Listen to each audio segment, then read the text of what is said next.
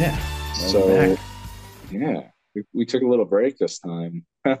yeah, a brief little hiatus just to get things settled, focus on work. I got to go to the Rogue Invitational, so that was pretty awesome. Dude, dude that looked amazing. Yeah, it was a really impressive event to see. Like, I mean, the one thing, of course, like I mentioned to you, it was very strange to arrive later in the day and get to see the last CrossFit event and then watch 60% of the crowd leave after like that log thing. Man, it's just like, which is nice. I mean, you, it yeah, just kind of tells you a lot about a lot about where the public's interest is. Um, you know, it's unfortunate. And then, you know, when it comes to strongman, the the only ones anybody cares about are the big guys, which makes sense. It's strongman, right? I mean, we've talked about that before. About being the strongest man. Um, yeah. And then you got CrossFit guys that are, I mean, mystery event log. None of them trained it. I mean, the guy that um, I can't think what his name is now. I don't follow CrossFit close enough, but the guy that, that Chandler Smith. Yeah, yeah, he seemed Chandler to be the Smith. only one who knew how to handle a log. He he actually knew how to clean a log. He was like the only one.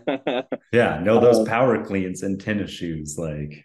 Oh yeah, man! But still, yeah. like, three hundred pounds under. I mean, he. I think he walks around what, maybe one ninety five, something yeah. like that. Yeah, he's um, definitely a ninety eight guy at most. I mean, when you got CrossFit athletes doing that on on an event that I mean, obviously he's trained it in the past, he understands the mechanics, but you know, he probably didn't prep for that event. Um, still hit a 300 pound log. I mean, dude, I know there's there's under 231 pound uh, uh, under under 105 k strongman at the international level that'll fail a 300 pound log. Yeah, that's right? I mean, so, yeah, says a lot about CrossFit and where CrossFit is in comparison to weight class strongman. Um, you know, to me, it's kind of I don't I don't think it's an aha moment anymore, but I can see why the public interest is more more geared towards CrossFit. I mean, they're fitter, faster, they look better, they're just as strong in a lot of regards, or they're getting to that point. Um, you know, I don't think anybody's going to hit. I think that what's under 200 log. It's like 170 kilos or something like that. I think so. It's a, so it's pretty heavy, right? It's pretty huge. I don't know that any of them are at that level yet, but uh, the average under 200 pound, or even like I said, under one third, uh, 105 is like not far off from what those guys are doing. Yeah, I mean, what was interesting too is seeing that I mean, for one, this was the seventh event in three days, and their opening weight was 260 pounds. And I was blown away that almost every guy hit it. Like yeah. some of them took multiple times. And it was interesting to watch people who had never done a log before. Of their first attempt was super awkward. And then some of them, once they like did their third clean attempt, then just hit it like it was nothing. Yeah. And it was interesting to just see that focus on like just being pretty good at every single sport. Of you've had, like I told you, though, I was like their warm up was literally just a farmer's carry with sandbags. It looked like just like hundred pound sandbags per hand ran across the field, got into their put their gear on and everything, and then yeah, that was it. And especially, I mean, then like the women's one of like hitting 215 just for fun when she had already won the event. Dude, I think she like, could. Uh, I mean, it's hard to tell. It's a pretty big percentage jump because I think yeah, so because the women's under what is it under eighty kilo yeah. uh, world record is like two fifty I think. Is it under eighty?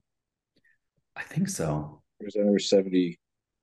I don't follow the weight classes well enough. Um whatever 165 or 160 pounds is that's what Dani Speegle would have fallen into um she's not too far off from that world record, I think, in strong. Yeah, and that yeah. So I mean, so I've been kind of like see... thinking about this. This is gonna probably piss a lot of people off, but like you know, I've said in the past, like looking back, you know, I was just getting into strongman at the time that CrossFit came out, and it really appeared that that CrossFit took strongman and made it profitable, right? I mean, CrossFit took away from strongman, and it obviously grew into you know uh, weightlifting, gymnastics, right? Uh, overall, endurance aspect. But in kind of an iron, ironic kind of twist of fate, CrossFit has has stolen from from strongman and ultimately made strongman look like it's the fatter, slower CrossFit.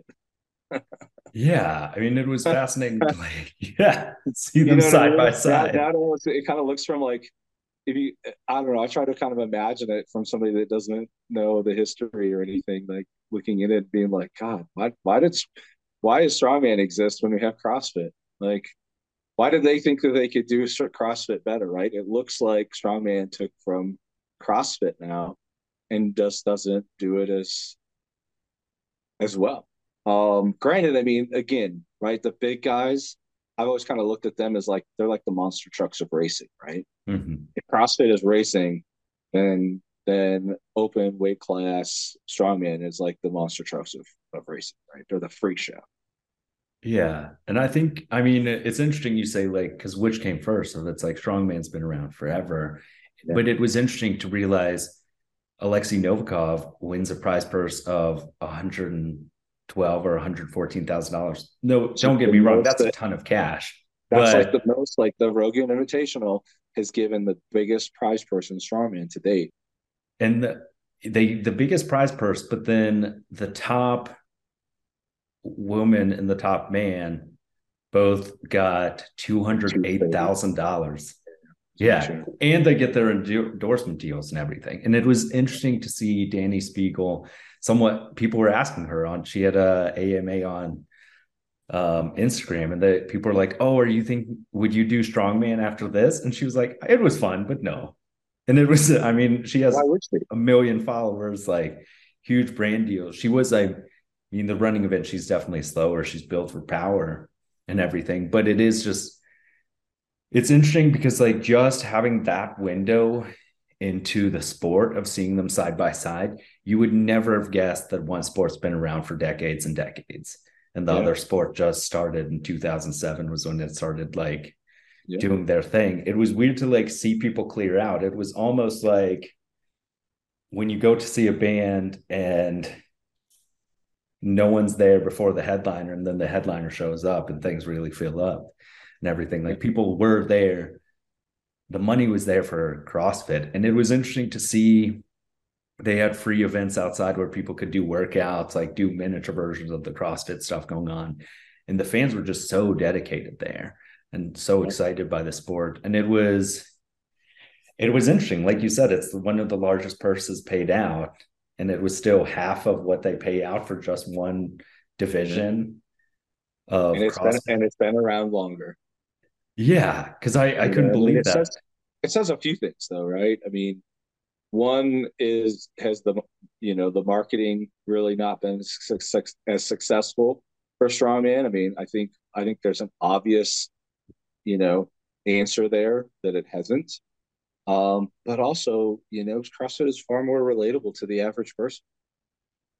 Yeah, I think a large part of that, like we were talking about the fact that it is a tested sport. If they busted the guy who got in second place for the CrossFit Games, there is a yeah, bit more that Granite Games of, or whatever it was that, that yeah, got busted. Yeah, I'm pretty sure like one of those ones. So it is there is a sense that these things could be achieved, but also I mean, it is kind of interesting when you see the Rogue Invitational two days of strongman and they're doing events three, four hours apart.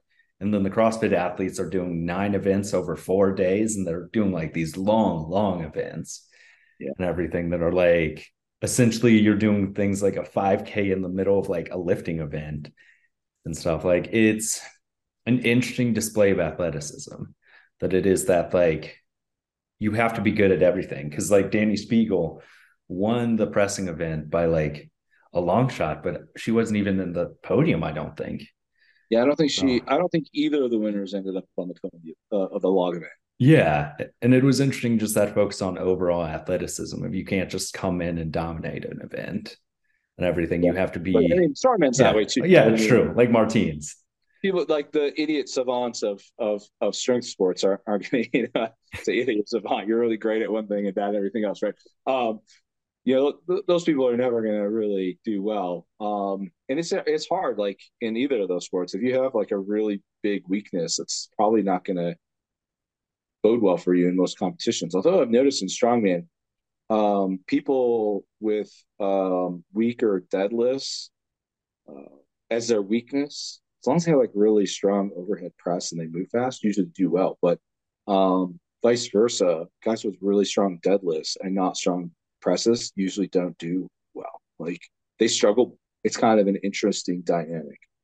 Yeah, I mean, I don't know have... why that is. I you know I haven't analyzed it closely enough, but um, you know something that I've noticed. Yeah, big, big presses are you know big pressers typically take the podiums.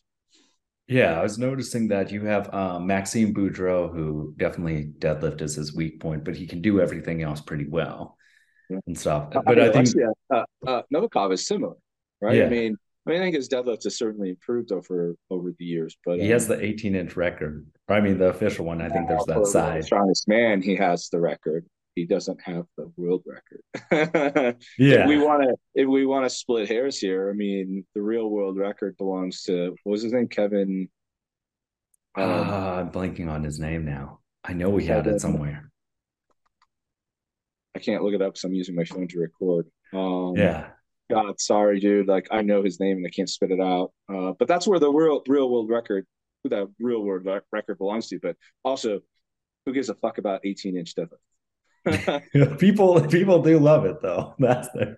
I mean, I mean, people. I mean, athletes love it because you get a chance to like pull a lot of weight. But but I mean, when it comes to like world records, like I mean, that's the thing that's always kind of like annoyed me with strongman is you know they try to have a world record for like every single variation of every event of like most of them just don't matter. It's like let, let's just stick to one world record standard deadlift period and a story. Um, that, that's the line in the sand here. That's I think, the line in the sand. The rest is just gratuitous man. I mean I think, know, just stroking yeah. your ego at that point that was the interesting part about watching Static Monsters be the same day as the Rogue Invitational and see everyone's log thing and to realize that almost all the CrossFit men hit a 260 pound log as their opener. And it was interesting to see people posting their numbers of like not or hitting around that ballpark. And that's with a day where all you're doing is your deadlift and your press and your press is first, I'm pretty sure. Yeah. Everything. Um who um I think it's fair though to point out that that level of CrossFit, I mean, those guys are all like the top of their game. That's true. That, that's true. Versus like the static monsters, you know, I mean, anybody can enter that, and a lot of those people, you know, aren't. They're not quite pros yet. A lot of them are still quite amateur, if not novice. Yeah, so, that's true. You know, so gotta, it is a different take level. that into account for like comparison factor. Yeah. But but I still think you know it's worth it's notable to say like strongman, right? Conceivably, well, not conceivably, like the perception is is that they're the strongest, mm-hmm. right? And and in in movements that that strongman specializes in, CrossFit is doing just as well, if not better. Um, you know, it really is uh, pretty eye opening. And for those paydays, I mean, the CrossFit Games, if you win that, that's 300 grand for first place and like 100 grand for second place and 50 grand for third. Insane. Yeah. So I think, yeah. Because I think, again, I mean, I think we might have mentioned this before, but I think it was Dani Speegle made almost $700,000 last year in just competition winnings alone. That I think it was is astonishing. It was yeah, it's stupid, man. That's just her her competition winnings. Um, you know, her endorsements and everything. Yeah, she's definitely making six figures. And I think that is the part of like there is an appetite for this kind of thing. And I mean, like we preface everything. Sometimes we can be critical about these things, but it's only out of passion because, like you said, these people, the CrossFit athletes, they are professional. So it's not quite a great one to one comparison. But it was interesting to think about that is for so many people, you think I've seen people who just dominated strongman competitions, but are CrossFit athletes on the local level. And sure. in their minds, the CrossFit Games is the goal of like that's where the money is to be able to you can be a mid-level athlete in CrossFit and make six figures possibly. Right. Off of just the winnings alone and you should switch to deals. CrossFit. I'm probably too old now. no, I think you could do it. That's what I was going to say. I was like, most of these 105 guys, you just slim down a little bit, hit that sweet spot of 200 pounds and fast. Yeah. Dude, I gotta, I gotta, I gotta bring something up, man. It's just yeah. like mind, and I don't know who this guy is. I ran across him on, on Instagram today. The dude's 50 years old, like he's six years older than me, not much, and he's got like, I don't know, 20 or 30,000 followers, and all he does is like these really terrible, terrible body weight workouts. Like he doesn't look athletic. He doesn't move like he's athletic. He doesn't move like he's like he looks like he's just making the stuff up. I mean, it's almost so bad. Like it's like the guys doing like I don't know what they call it like the dinosaur squats or whatever, you know, and they got the cable machine and they have weight on it and they're like just sinking down and like jumping back. You know what I mean? How dumb it is. This yeah. almost how bad this guy was. And people are like in awe of him, man, calling him a beast, savage, jacked. And I'm like, how how do these people how do they trick people into like buying such garbage? But also, you know, how do they not have a like a sense of like integrity either to like actually sell like something that's valuable? I mean, this guy's workouts are like half of my woman right? Yeah. And you're selling these $30 workout packs that people are just buying up. Dude, I was just like reading the comments on his posts. I'm just like, what is, are people really this naive and, and ignorant to fitness? Like that this is what they think is gonna, I mean, I can understand like, like one of his videos being like, hey, this is geared to somebody who's maybe in their 50s, has never done any workout or anything in their life, this is this is a place to just get you started, right? You're going to do this for a few weeks, and then we're going to yeah. move on to something more advanced. But every single one of his videos, this is all. This is the only thing he sells. So like these really terrible, like they're not even like he's not doing HIIT, he's not doing like one arm pull ups or you know something like that. I mean, I mean the guy can barely move. I'm like, I just my my mind is blown with like some of these influencers and how they how their sphere of influence grows on stuff that is so i mean ele- i mean it's below elementary right yeah like like preschool stuff It was like i think yeah i mean a part of it what you get to is like kind of pandering to the lowest common denominator of you just have that mass appeal of like in a world of a country of 350 million people, you just need 30,000 people following you and a thousand well, people. I mean, in a world you. of almost 8 billion, I mean, yeah, even more potential. That's like, true. I don't know, man. I just like, I see these influencers all the time and I'm like, they're just selling just trash. Yeah. And, and like, I just don't know if that, I don't think I have like the, I think my principles would allow me to do something like that. no, my wife sees them all the time because it's those ones of people who have like just like very strong lower body women who are like, oh, I did this just with body weight. And it's like, no, there's a good fair amount of genetics involved in there. And you're just not, right. you're not naturally going to build a booty that's just like incredible off of just body weight exercises three times a week. Yeah, I think, well, I mean, I think a lot of fitness sells that. Like a lot of, like even legitimate good coaches will make comments to like, you know, uh, this person's the size of their quads or their hamstrings or their boot, you know, their glutes or whatever, or their calves, right? And I'm like, you got to realize that that's not going to be the result for every single person that participates in in a training program that's designed to build that specific muscle group because genetics definitely play a part. I mean, I hate being that example, but like my legs don't like everything I do is is full body leg dominant. I've been doing I've been training powerlifting and strongman for eight years. You know, I mean, I squat uh, reps in the low sixes, right? I mean, my my best deadlifts in, in, in the low eights. You know, I mean, training yoke farmers. You know, I mean, push pressing. Everything is legs. Either your legs yeah. are going to grow or they're not, man. At the end of the day, um, and I mean, maybe maybe you know maybe I could commit a little bit more and really just destroy my lower body, you know, a few times a week and see what happens. But then I'm not going to progress on anything else, right? Yeah, spend all it's your like, time it's on like my, leg press. my coach Bo actually posted recently, and, and I think I you know initially took mistook the meaning of his post, but was like, you know, if you want to get good at something, do less of the things that aren't, um, you know, uh, helping you achieve that goal. Like for strongman, one of those things is like, I'm not going to do like, I'm not going to squat three times a week. I mean, I have before. I've done the Russian squat program. Yeah, because I think it is that like you always have to factor in those genetics and everything, just certain things of like my quads are always going to look decent, but my calves aren't going to show anything. i have more gains in my shins, start getting vascularity in my shins before yeah, anything else. but I think that's the main thing is I think oftentimes we get kind of stuck in just like the world of strongman where you forget that the average person, so many people are just completely disconnected from like any form of fitness. Like it's been yeah. interesting to at my new gym that I've been going to that I started this summer of seeing people just getting into strength training and realizing like for so many people there are those things of like one plate is a big goal of like these things of being able to like move these things.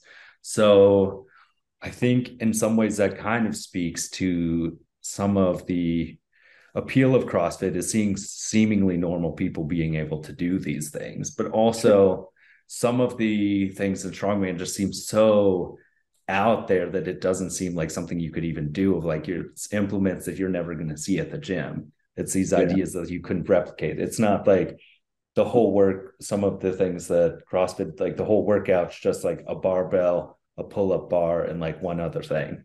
Yeah, a wall for those like handstand push-ups and jumps over a bar, and then and then a sprint. Anybody can do that. You're right. I mean, that's a very valid point, and and I think I think you're right too. Um, you know, I probably in awe of like this person that I that I referenced earlier, because I don't like I am probably so disconnected from the average person in the world. You know, um, that's hard to conceive that that that little amount of work can be impress people and then and then on the other extreme right is is you know powerlifter strongman you know deadlifting ridiculous amounts of weight that is so inconceivable that you know people are just i don't know maybe intimidated by it but yeah when it comes to crossfit anybody can do burpees jump over a bar oh by the way those workouts are just they're real hard i've only had to do a few at my time I'm like, uh, I may actually join. There's a couple guys that have asked me to join their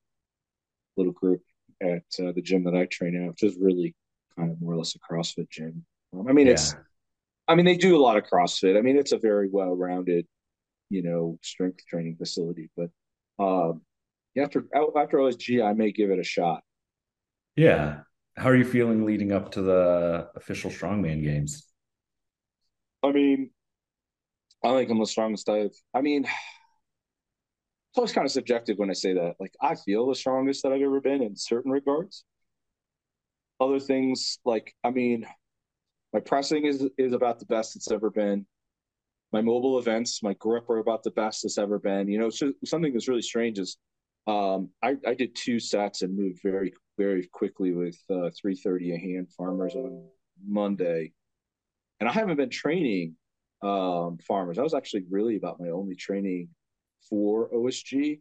Um, because in the past, when I train mobile events like yoke and farmers and stuff, it usually just beats me up too much that I can't do much else. So the uh, the movement pattern is so ingrained. I'm not too worried about training it. Uh, but but in the past, when I've trained like farmers, dude, there's been shows where I couldn't even carry 300 for 50 feet in yeah. training but I always do, but I always perform on the day of the show. So that's kind of part of my reasoning in not really training farmers because I'm like, I'm going to do well the day of the show no matter um, because that's been my history.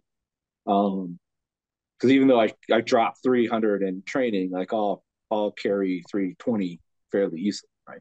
Um, but, but my deadlift has not been so strong. Uh, my deadlift has been neglected a lot over probably the last year and a half maybe even two years ish.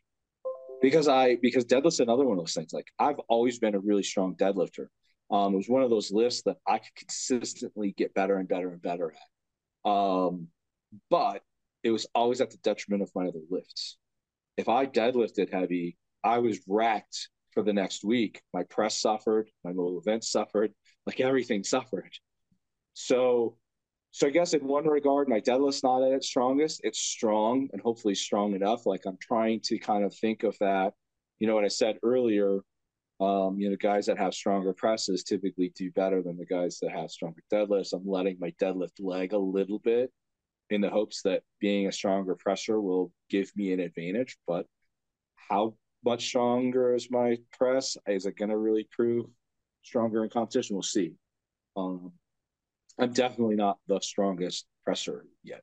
I'm still a ways from that, but um, I should be able to hold my own in the upper, you know, certainly upper 20%, I think. Um, but yeah, I feel pretty good. Um, you know, I'm always, I think I'm always the underdog.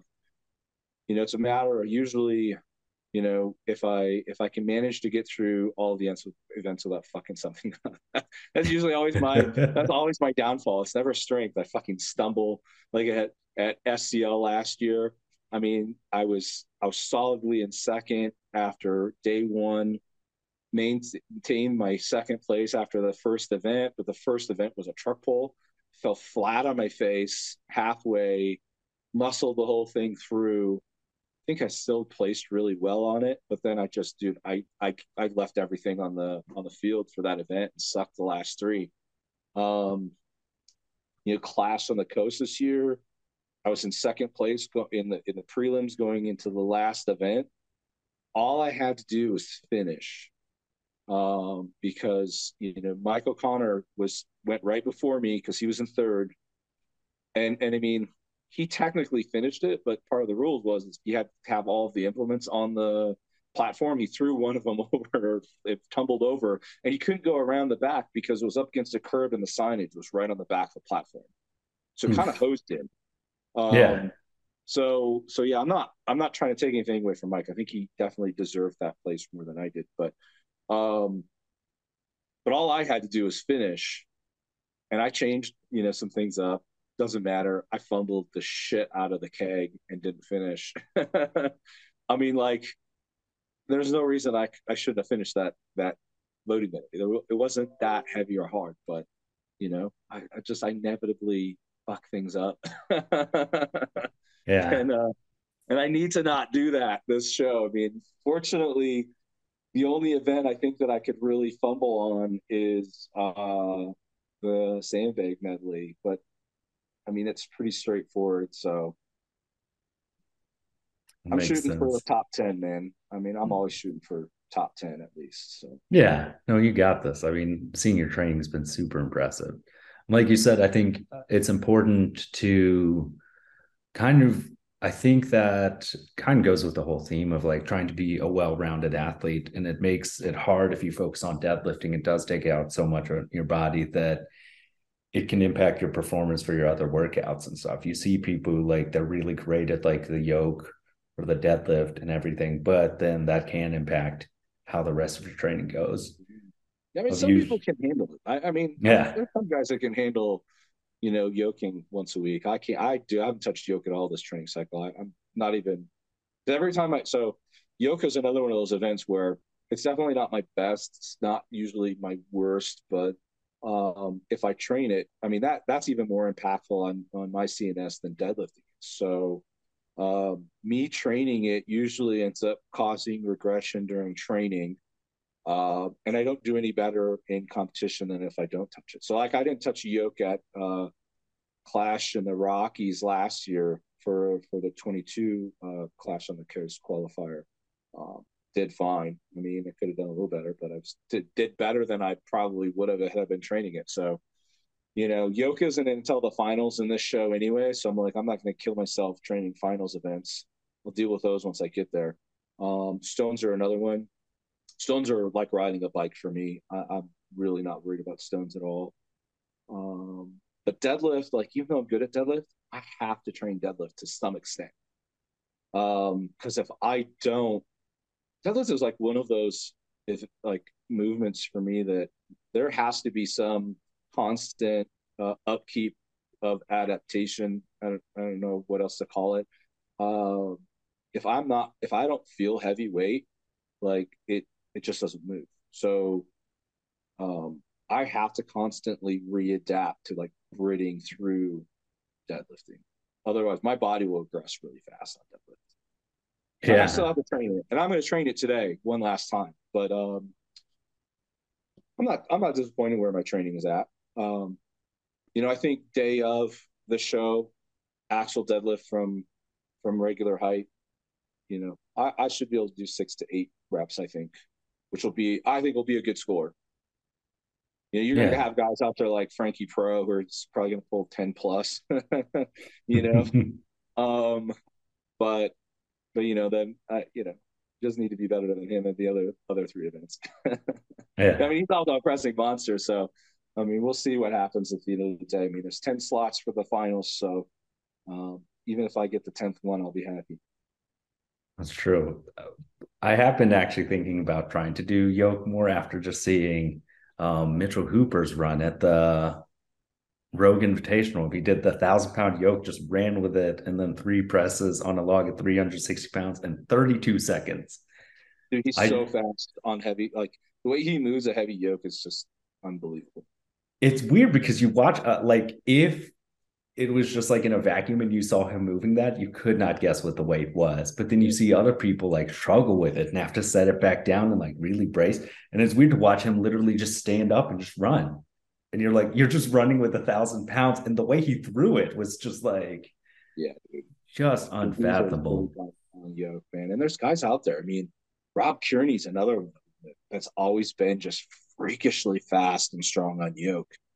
Um, because I think at last year at the Rogue Invitational, um, you know, what is Rob like 280 or something? I don't know what his body weight is. Yeah, because he, he's only like an inch taller than less, I am. Or yeah. less. Um, and I want to say there, there, there's this comparable weight last year, and he ran the whole length of that like I don't know, I think it was under nine seconds. Stupid. you know? Yeah. I get. I mean, he's so fast, right? I mean, there's those guys out there that are like that you know that's their that's their strength. I, I, wish i i wish i had their ability to move yoke that fast. Yeah. But you have those I mean, same yeah, guys. 105s too. I mean mike cogden is, is freakishly fast. Justin loy is freakishly fast um, with heavy yokes. Yeah i think that's a it's amazing to see like the performance of these athletes and everything. And i think a part of it you realize that's part of that insulation from the outside world is where you're so surrounded by strong people that in your mind it's easy especially i mean for me to feel like i'm not very strong. And then you think of the average person's like there are people out there being impressed by body body weight squats with the cable machine helping you go down right. and everything. So so it's like it's this huge contrast. dinosaur squat. I've, oh yeah dinosaur squat i don't know i don't know where that comes from but and i could be completely wrong But for some reason, I want to say that I saw somebody call that a uh, a dinosaur squat. yeah. No, I think that's good that your prep's going well for that. Yeah, I man, I feel good. Like again, like I said, I mean, I've changed my training up dramatically for this this uh prep. Um in the past, I would train events more or less four to five days a week. Um, and I would just be completely wrecked and miserable by the last week or last couple weeks of training because I would progressively get heavier and heavier and heavier, mm-hmm. right? Push harder and harder and harder. Um, I took a little break after Clash on the Coast, about three months. I mean, it wasn't like a complete break out of the gym, but I just like I screwed off, skipped a lot of days, right? Just kind of did my own thing. And when I finally came back, and decided to start pursuing something, which was initially the OSG qualifier. Um, dude, my strength like amazed. Um, and my coach Bo, like you know, he's like, dude, rest, rest does amazing things, right? It gives you an opportunity to like, I mean, you know, layman's terms, rewire your body. Um, things just started clicking and, from there, I, I've, dude, I've only been training events twice a week. I've been doing like two event days and two conditioning days a week. And my event days might change depending on how I feel. Um, I've been giving myself leading up to a big event day where I want to do, you know, hit certain numbers and I want to make sure that I do it, I'm giving myself extra rest to make sure that I'm fully recovered. Um, where before I would never do that, just go into it however, you know, as is and just, you know, suck and be mad or whatever, right? Um, so my failure rate this this training prep is very, very low. Um, which in turn is like adds a lot of like positive mental aspects to going into a show. I feel good. I know I'm strong. I've been hitting the numbers that I want to hit. Um, you know, I guess I did have some ups and downs with my deadlift, but that's like a whole other story. I was having some back issues, but um, those seem to be uh, gone now finally. But yeah, man, I've just been resting more, resting more, and doing better on the days. Like making sure getting the f- fewer strength training days, but higher quality days has been kind of my key uh, in this in this prep cycle. And you know, part of that maybe is my age. I don't recover as well as I used to. I don't know. I don't feel. I'm almost 44, but I don't feel 44. I don't feel any different than I did in my 30s. But uh, I know you yeah, look it's strong. been a good recipe. It's been a good recipe this this training prep. Yeah, and I think that's important of as someone who has kind of trouble with rest days, and I'm on a deload week right now. So it's very hard not to think like just to push it a little bit extra to see like what's yeah. prescribed and just like maybe bump those percents up a little bit, see things. But I mean, the rest is super important because like your coach Bo was saying that rest because you realize your body operates completely differently when it's in a parasympathetic nervous system state versus that wired, keyed up sympathetic nervous system state. Of your sleep quality is going to be different. The way you even think mentally of realizing I was kind of, especially at the beginning of this week, just super burnt out and just like felt like my mind was fried and frustrated about so many things. And just like trying to like take actually taking the day off of like skip my workout on Halloween and everything just made a world of difference coming back to it and everything. Yeah.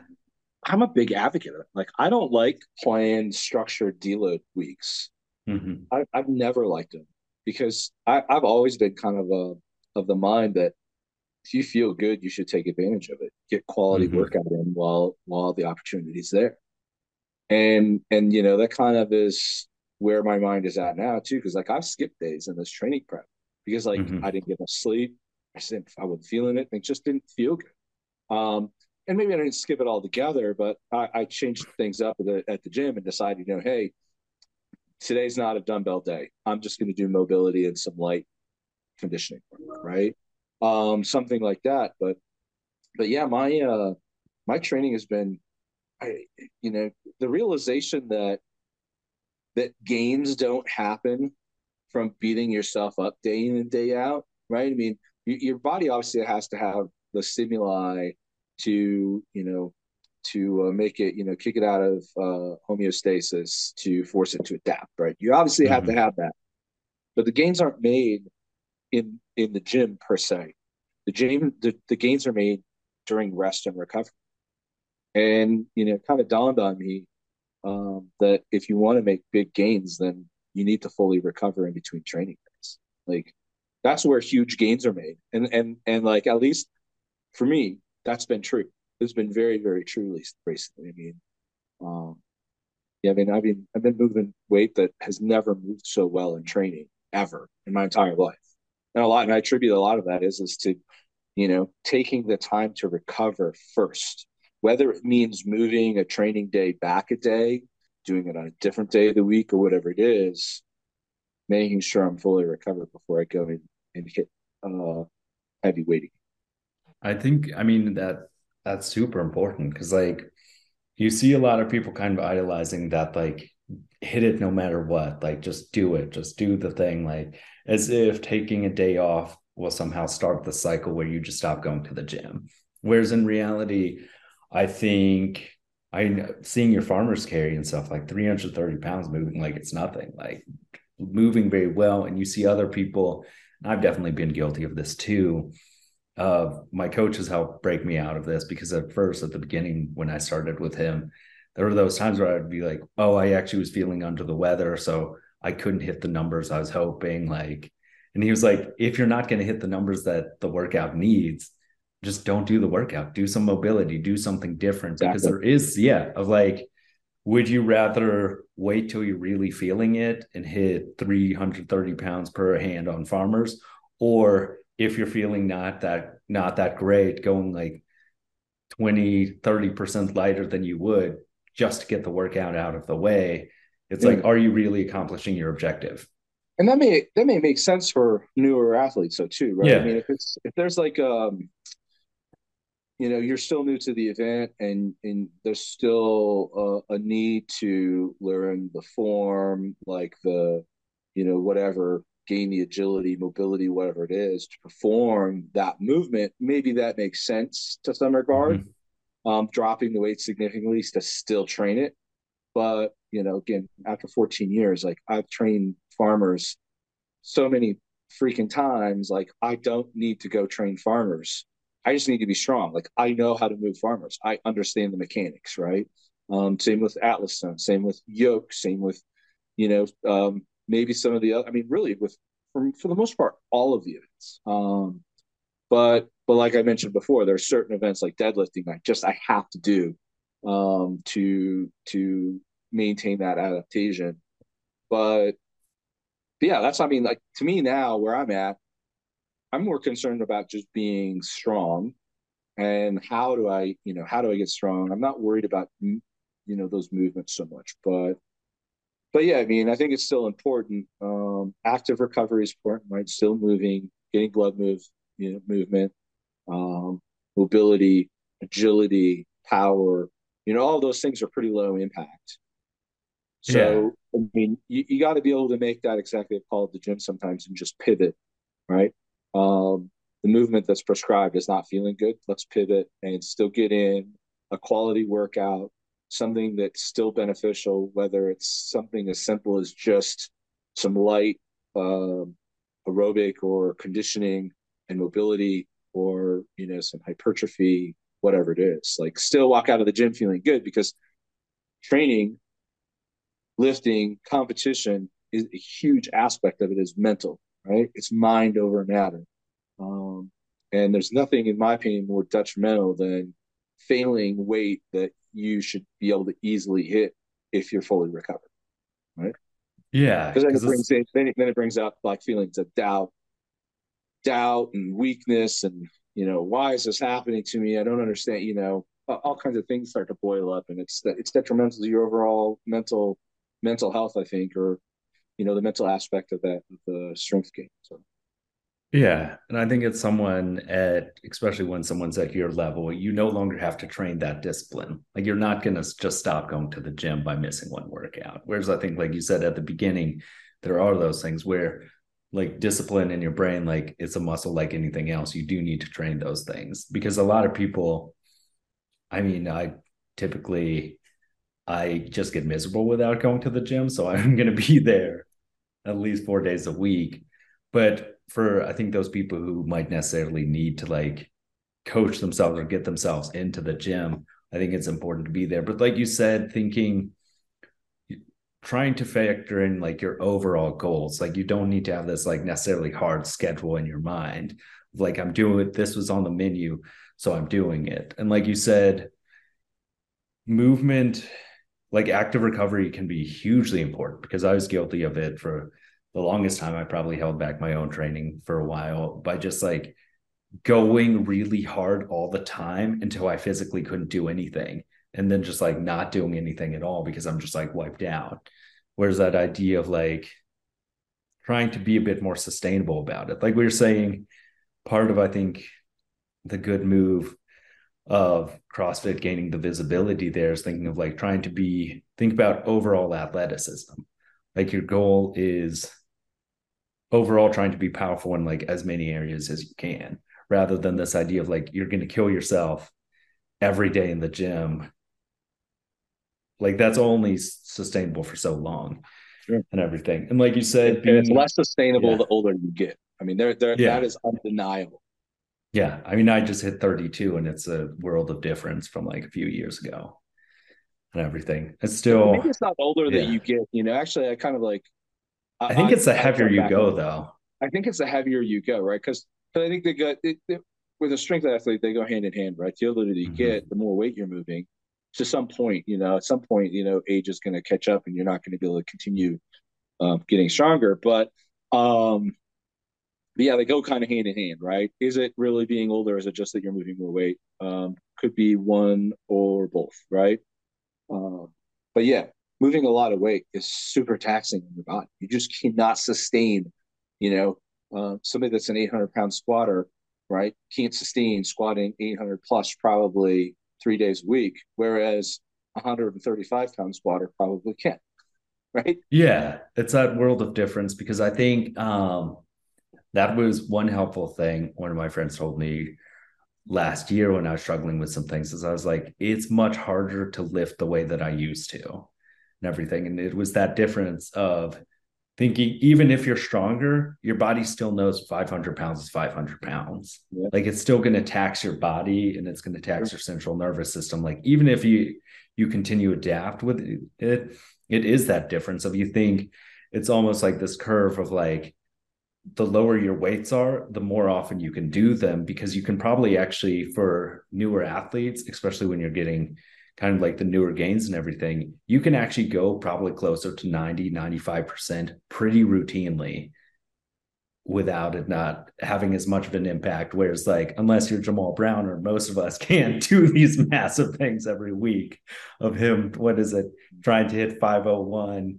or hit 501 and then the next week try to hit 510 kgs. Still got it to his knees, but like, I mean, there's times where, like, it, you know, deadlift, I've been able to push like heavier and heavier deadlift um, to some point. Um, my body just doesn't like that anymore. I need more recovery uh, these days. Yeah. But, or at least I, I, don't know if it's so much my body either. It, mentally, I need more recovery. yeah, and I think also you touched on something that I think often gets overlooked is like the mental aspect of like pushing yourself is good for a lot of things, but like sometimes stacking up those failures can really get in your head of like if you get to this point where I've seen friends do it and I've done it before where you have this number in your mind and you keep trying to get it and you keep missing it, that can mm-hmm. actually start to like get into your head if you have people where you have this idea of like I want to hit this certain weight overhead and I'm just going to keep trying it and keep failing it till eventually you get this mental block. Some people will get it with like farmers carries or like sandbags is another one that like friends and even I've done it too where you get this mental thing of like you've missed the sandbag enough times that you're like this is a really hard thing where sometimes yeah. it's you're just not training optimally or giving yourself the mental space. For me sometimes it depends on like how I fail too. Um you know like talking about sandbag like if I can't barely blap it then you know that says a lot to me if I'm just nearly missing it because I can't quite just get it an inch over my like one more inch, to me that's almost that's that's more or less success. Like I missed my, I mean, for the purpose of training, right? Um, you know, I missed a two four. Well, I, I it was heavier and then went lighter, so it was probably 240 to 243 my first two attempts, and then two just over 240. Um, you know, I was locking it out every time. I just couldn't hold it. Like to me, like from a training perspective, does my body really know the difference between the fact that I got it all the way to lockout versus I held it for three seconds? Probably not. Like it's still good work, right? But yeah, but but to me, like, am I just barely getting it off my shoulder and going over and over at it? Right. That to me is like total failure, right? yeah. Um, so I mean, but that's kind of the paradigm that I live in. Um, teach his own. Yeah, that's true. But overall, I think I think it's good that idea of trying to pace yourself and listen to your body a lot more, especially as you get older, you do this longer, of like trying to make it sustainable and everything. Because ideally, most of us would love to be get to your point and be that strong. Because I think there is like I think the impressive part is to think of like constant improvement because oftentimes you have so many people who they view like certain things as being the peak of their life or this yeah. idea that like it's all downhill from here and everything. Whereas I think ideally, if you can try to push things in a sustainable manner, you can continue progress for longer than people tend to think because there is that idea yeah. of you have people i mean i have friends who are my age at this point who have stacked up so many injuries so consistently that like things are just really impossible. Have you have yeah. people who like multiple like spine injuries like have had to get major surgeries reconstructing sure. knees hips. Like those things add up. Yeah i mean that's unfortunate. I mean yeah. that's going to happen to some people but again i mean you know is it is that a genetic factor that that's causing that for them? Is it you know poor coaching in their their youth you know not teaching them proper technique um you know who knows? You know but i mean you know football too is very high impact. You know guys get hurt playing football and contact sports. Um you know that's just bound to happen. And some of those injuries can be you know career ending. So i mean that's going to happen for some people. Yeah, that's true. Unfortunately, right? I mean, I mean, I mean, there's guys that that like, you know, have complete, you know, um, quad and and patella ruptures, right? Squatting, you know, or even push pressing weight that I, right? And it just happens. And it's kind of the risk that we all have to accept every time you get under the bar, so to speak, that that you're taking a risk that your body's going to break everybody's yeah. body's going to break at a different at a different tension level. Yeah the ruptured muscles not all the same right? Um, so you know you kind of talk about longevity and you know i've always tried to you know uh, gear myself towards longevity and long term um, you know uh, continual growth. But you know there's still there's still a breaking point for me. I mean, you know, I hope I don't find it, but I may, and yeah. that may be the end. I, I don't know. I but think I'm, so. I'm, I'm dumb enough to continue taking that risk. I mean, it's a it's it really is a great sport and everything. Like we were saying, this is like we do the podcast because we love this and everything. Yeah. Like there is a lot of great stuff about it. I know. um I love string sports in general, man. Yeah. I, you know, I'm starting to like you know, I mean, I I admire, I think, more and more all all the all the relative sports. You know, there was a time where you know bodybuilding was mocked, you know, for, by strongmen and powerlifting. CrossFit, of course, is mocked still in certain circles, and but the more that you know, I think if you're open to realizing that that everybody is putting in hard fucking work um, and their discipline, you know, in their own right to meet the goals that that they are after in their relative sports, man, it's all fucking impressive. It's all yeah. very impressive. And I think that that's an important note because I think it's easy, especially with CrossFit and other examples, with people looking at like the goofiest parts of the sport or like the worst examples of the sport, being like, "This is the sport," and you're like, "Is that a good faith argument? Is that like would you approach anything else this way of like find the worst?" Generalization's never a good argument.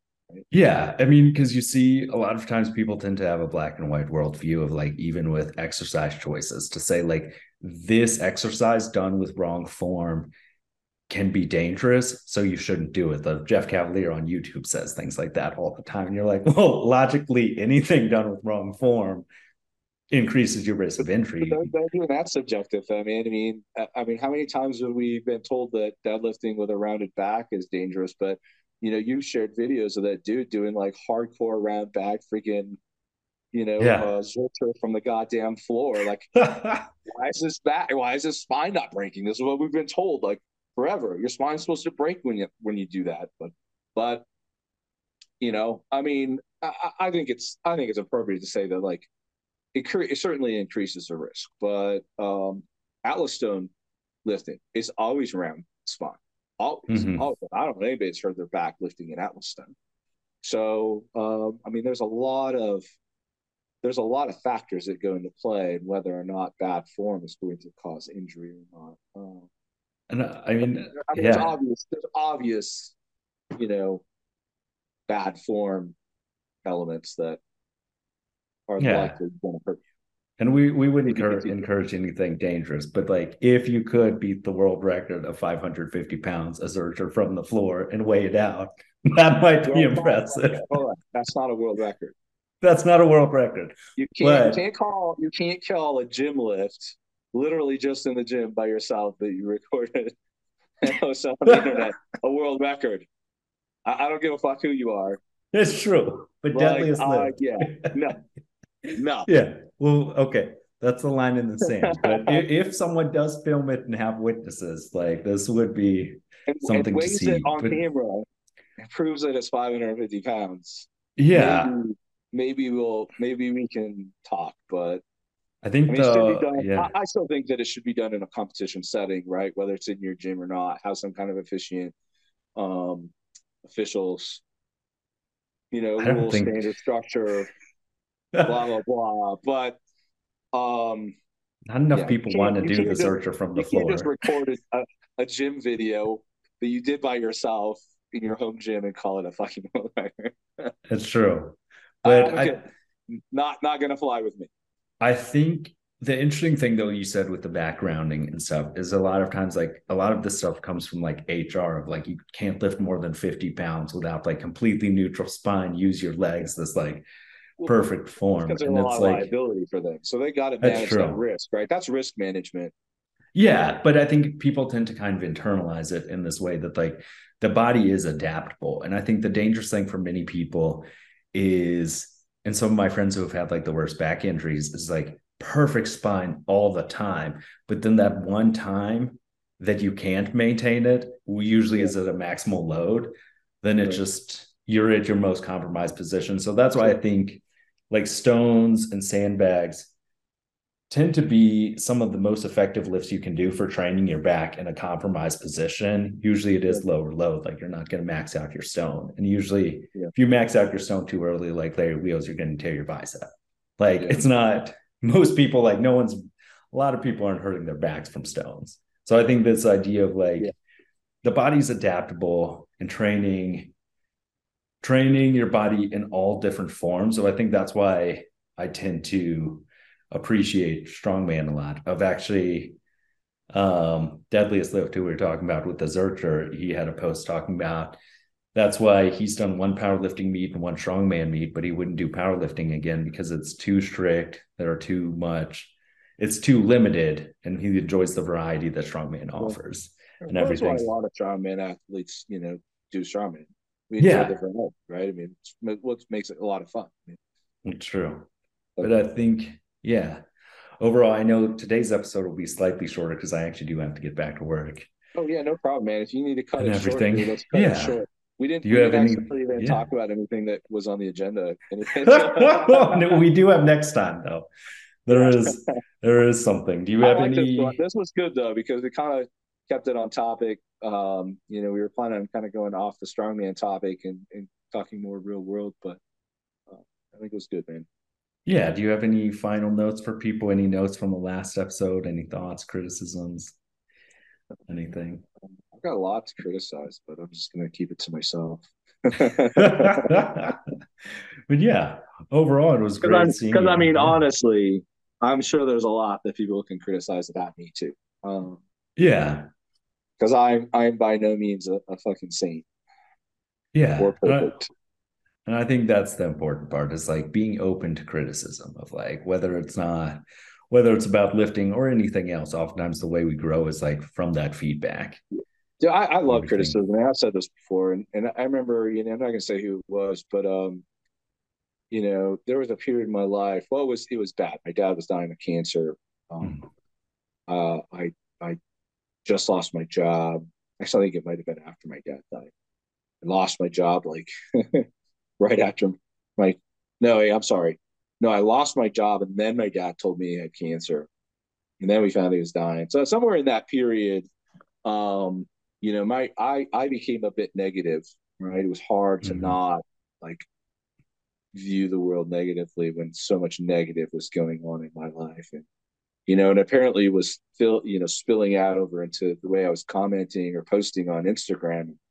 And somebody who I like, I respect a, a lot, you know, called me out directly. And, and I never told them thank you for it, but um, it was uh, it was a big eye opener, and and it made you know because I don't always realize like I I don't think we as people always realize, you know, how our behavior is coming off to other people or how other people are perceiving it and and sometimes i think we all kind of need that like nudge especially from people that are close to us close to us right? And like a reminder like hey you're not you need to change something you know change this aspect. Like hey you're coming off negatively or you're being an asshole or you're being you know disrespect whatever it is right? And to keep us get us back on the rails. And uh, so i think criticism you know everybody responds to criticism differently. I just like sometimes when people like just tell me okay dude you're being an asshole or you're being negative. Like stop and i'm like oh i didn't realize that. Thank you so much. Yeah because i think that's important that balance of like as people and as we've evolved like what is it? You need to hear seven positive things to kind of counterbalance a negative thing. So it is this idea of we tend to hang on to negative experiences just out of evolutionary purpose of danger and pattern recognition. Like you want to avoid bad circumstances especially back. When there was a lot more present danger to people it was this idea of i had a bad experience with snakes. I'm not going to be around snakes anymore. And now we kind of internalize that of oftentimes. If you get negative about things it's easy to just kind of dwell on them and to kind of have it snowball. So i yeah. think that's an important note to say of like I think we try here very much to offer feedback, but to know that it comes from a place of like respect and like yeah, yeah, high expectations. Because I think some of the least warranted feedback can be when you're giving negative feedback or criticism and it's not coming from a place of respect. Because oftentimes right. the best feedback is that thing of saying, Hey, I think the world of you and I'd expect a little bit better. Of I think you're a great person and you're being a bit negative right now. Maybe you could be a bit more positive rather than yeah. thinking like yeah. I'd say yeah. probably more uh, a place of sincerity. Yeah, sincerity. Yeah, because, because there's things that people, even that I that I that are close to me, may do that makes me to start questioning my respect for them.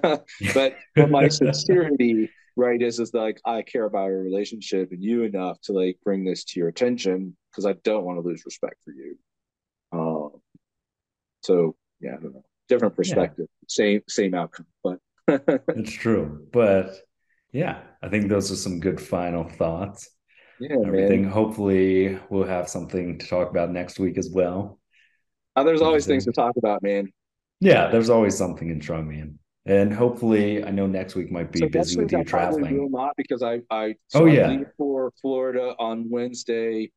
Um, yeah, my my uh, lodging arrangement's a little goofy this time. Um, to save money since I don't have like so not don't have a lot of money right now because of my employment situation. Uh, I'm staying with well, I, I mean, my good friend Dave lives in Jacksonville, um, and him and a couple other friends are all going down. We're going to hang uh, in yeah. Jacksonville for the weekend. So I'm actually going to be driving about an hour and a half every day. Well, it'll be a three hour round trip every day to to compete. Um, weigh-in's going to be really sucky because weigh-ins are in the morning, rules are in the evening. So I'm just going to hang out all day, I guess. But Ooh. okay, so we might not have something next week. It's doable. I I did it in in uh, Finland too. I drove about 50 minutes because uh, I didn't I didn't realize that where I got my Airbnb was not near the venue. oh so yeah, it works. But anyway, man, I think that's good yeah. for today, man. We we really don't need to keep rambling on. I think so. Yeah, and say hello to it. Andrew and Luke for me. This meeting. Yeah, you'll see everyone next week. So this is great.